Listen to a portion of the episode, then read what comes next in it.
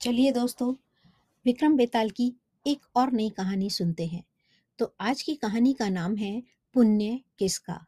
तो कहानी कुछ इस प्रकार है। वर्धमान राज्य में रूपसेन नामक राजा का राज्य हुआ करता था। वह बहुत ही साहसी, दयालु और न्यायप्रिय था। उसकी न्यायप्रिय की चर्चा दूर दूर तक थी। आसपास के राज्यों में भी उसकी बहुत तारीफ़ की जाती थी, उसके न्याय की बहुत चर्चा हुआ करती थी। एक दिन रूपसेन के दरबार में वीरवर नाम का एक व्यक्ति आया और उसने राजा से कहा, राजन, मुझे कुछ कार्य की आवश्यकता है। कृपया मुझे अपने राज्य में कुछ कार्य दे दीजिए। वीरवर की यह बात सुनकर राजा ने कहा, मैं तुम्हें अपना अंगरक्षक बना सकता हूँ, लेकिन तुम्हें यह सिद्ध करना होगा कि तुम मेरे अंगरक्षक बनने के योग्य हो या नहीं। राजा की यह बात सुनकर वीरवर तैयार हो गया। उसने बहुत ही लगन के साथ वहाँ पर शस्त्र विद्या सीखी। वीरवर की सभी विशेषताओं को देखकर राजा बहुत प्रभावित हो गया।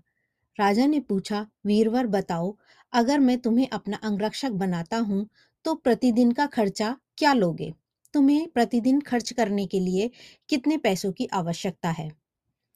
राजा के इस सवाल पर वीरवर बोला, महाराज आप मुझे एक हज़ार तोले सोना दे दीजिए। वीरवर का इतने कहने के बाद राजा दंग रह गया कि यह इतना सोने का क्या करेगा? और दरबार में मौजूद सभी दरबारी हैरान हो गए और वीरवर की तरफ़ देखने लगे। राजा रूपसेन को वीरवर की बात आश्चर्यजनक लगी, लेकिन उन्होंने वीरवर की बात मान ली। राजा ने गंभीर होकर वीरवर से पूछा, तुम्हारे परिवार में कितने लोग हैं? वीरवर ने उत्तर दिया, महाराज, मेरे परिवार में कुल चार लोग हैं, मेरी पत्नी, मेरी बेटी और एक बेटा वीरवर का जवाब सुनकर राजा ने मन ही मन सोचा, आखिर चार लोगों के लिए इतनी धन की आवश्यकता इसे क्यों है फिर कुछ सोच समझकर उसने वीरवर को हज़ार तोले सोना देना तय कर दिया और वीरवर को काम पर रख लिया। उसे हर रात राजा की सुरक्षा के लिए राजा के कक्ष के बाहर पहरा देना होता था। राजा यह जानना चाहता था कि वीरवर इतने धन का क्या करेगा और गुप्त रूप से कुछ सैनिकों को उसके पीछे लगा दिया। वीरवर नौकरी और मनचाहा वेतन पाकर बहुत खुश हो गया। वीरवर सोना लेकर खुशी खुशी घर गया और उस सोने में से उसने आधा सोना ब्राह्मणों को दे दिया। बाकी का आधा जो बचा उसके दो हिस्से करे, जिसमें गरीबों को दान दिया और सन्यासियों को दिया। और जो बचा कुचा था उससे अपने परिवार का पालन पोषण और घर के खाने के लिए खर्च करा। वीरवर की निगरानी जो सैनिक कर रहा था, उसने यह सब कुछ देखा। और फिर वापस आकर राज्य महल में राजा को बताया कि राजन वह किस प्रकार अपने धन को खर्च कर रहा है। राजा को यह जानकर बहुत संतोष हुआ कि उसके द्वारा दिया गया धन वीरवर अच्छे काम में लगा रहा है। अब राजा को यह देखना था कि वीरवर अपने काम में कितना खरा उतरता है। वीरवर जब महल पहुँचा तो राजा के कक्ष के बाहर पहरा देने लगा।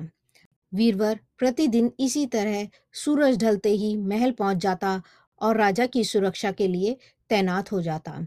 जब भी राजा को किसी चीज़ की ज़रूरत होती, वीरवर हमेशा की तरह हाजिर रहता। ऐसा देखते देखते कितने महीने गुजर गए। एक रात राजा जब सोया हुआ था तो उसे किसी स्त्री के रोने की आवाज़ सुनाई दी और राजा सो नहीं पा रहा था। स्त्री के रोने की आवाज़ सुनकर राजा ने वीरवर को बुलाया और कहा, जाओ, जाकर पता लगाओ कि इतनी रात को कौन रो रहा है? साथ ही में उसे उसके रोने की वजह भी पूछना।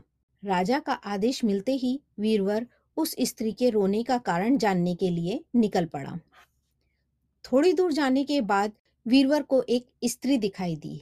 वह स्त्री सिर से पाँव तक गहनों में लदी हुई थी। वह स्त्री कभी नाच रही थी, कभी कूद रही थी और कभी अपना सिर पकड़कर रो रही थी। यह देखकर वीरवर उसके पास गया और उसने उस स्त्री से पूछा आप क्यों रो रही हैं? मैं इसलिए रो रही हूँ क्योंकि राजा की मृत्यु होने वाली है। राजा की मृत्यु की बात सुनकर वीरवर दंग रह गया। उसने राजलक्ष्मी से पूछा कि महाराज की मृत्यु को टालने का क्या आप कोई उपाय बता सकती हैं?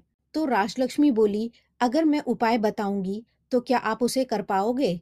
वीरवर बोला मैं अपने महाराज के प्राण बचाने के लिए कुछ भी कर सकता हूँ। जो मुझसे बन पड़ेगा, मैं अवश्य करूँगा। वीरवर ने जैसे ही हाँ बोला, राजलक्ष्मी ने कहा, पूर्व दिशा में यहाँ से कुछ दूर एक देवी का मंदिर है। अगर उस देवी के मंदिर में तू देवी माँ के चरणों में अपने बेटे की बलि दे तो राजा अकाल मृत्यु से निकल जाएगा और उसे सौ साल तक जीने का आशीर्वाद मिलेगा और वह आगे के सौ साल अपने राज्य का पालन पोषण कर पाएगा। राजलक्ष्मी की यह बात सुनकर वीरवर घर की ओर चल दिया और घर पहुंचकर उसने अपनी पत्नी को यह सारी बात बताई। उसकी बेटी, बेटा दोनों जाग गए और दोनों ने भी यह बात सुन ली। तो वह भी खुशी खुशी देवी माँ के चरणों में अपनी जान देने के लिए राज़ी हो गए। वीरवर ने अपनी पत्नी से कहा, क्या यह सही होगा? पत्नी ने कहा कि आप राजा की देखभाल के लिए हैं जो भी आपको सही लगे, हम वह करने के लिए तैयार हैं।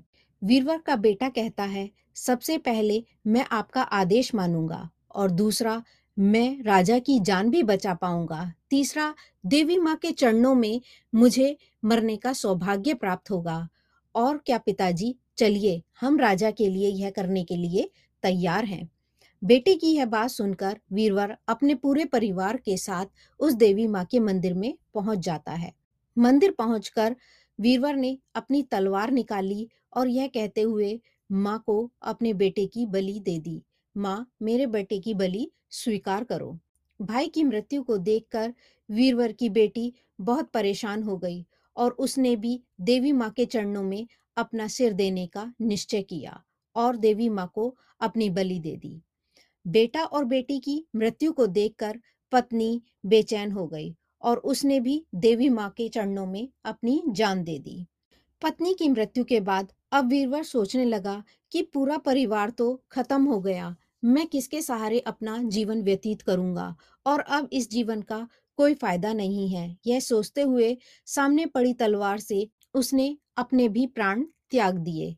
जब इस बारे में राजा रूपसेन को मालूम हुआ तो वह मंदिर में पहुँचे और सारा हाल देखकर बहुत दुखी हो गए।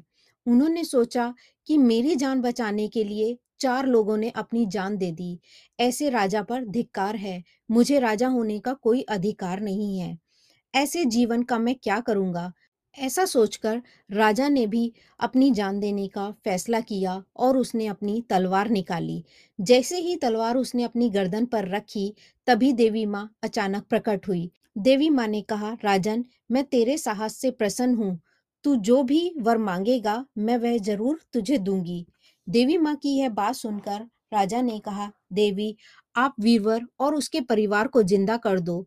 तो देवी माँ ने वीरवर के पूरे परिवार को दोबारा ज़िंदा कर दिया। इतना कहकर बेताल बोला, राजन, बताओ, इन सब में सबसे बड़ा पुण्य किसका था? सबसे बड़ा बलिदान किसका था?